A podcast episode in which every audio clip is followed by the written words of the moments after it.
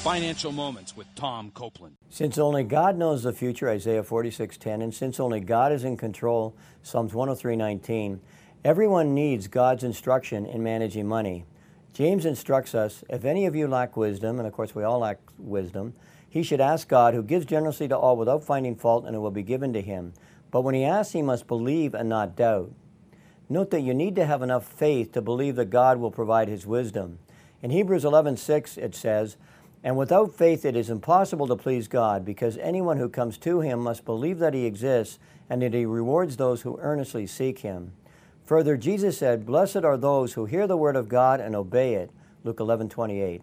In summary, pray and trust God to give you his wisdom and his specific direction before making any major financial decision. To learn more about discerning God's will and managing money, review the numerous resources available at copelandfinancialministries.org.